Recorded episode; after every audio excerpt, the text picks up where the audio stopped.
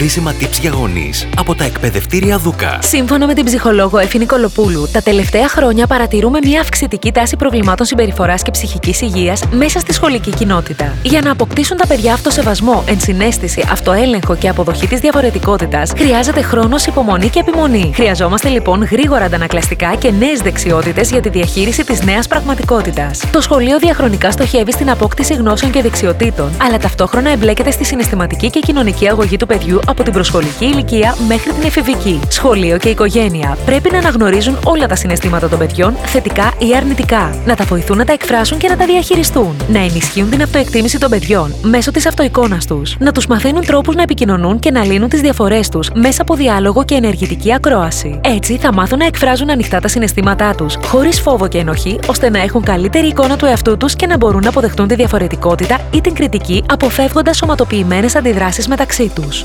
Εκπαιδευτήρια Δούκα. 105 χρόνια. Προσφορά στην εκπαίδευση.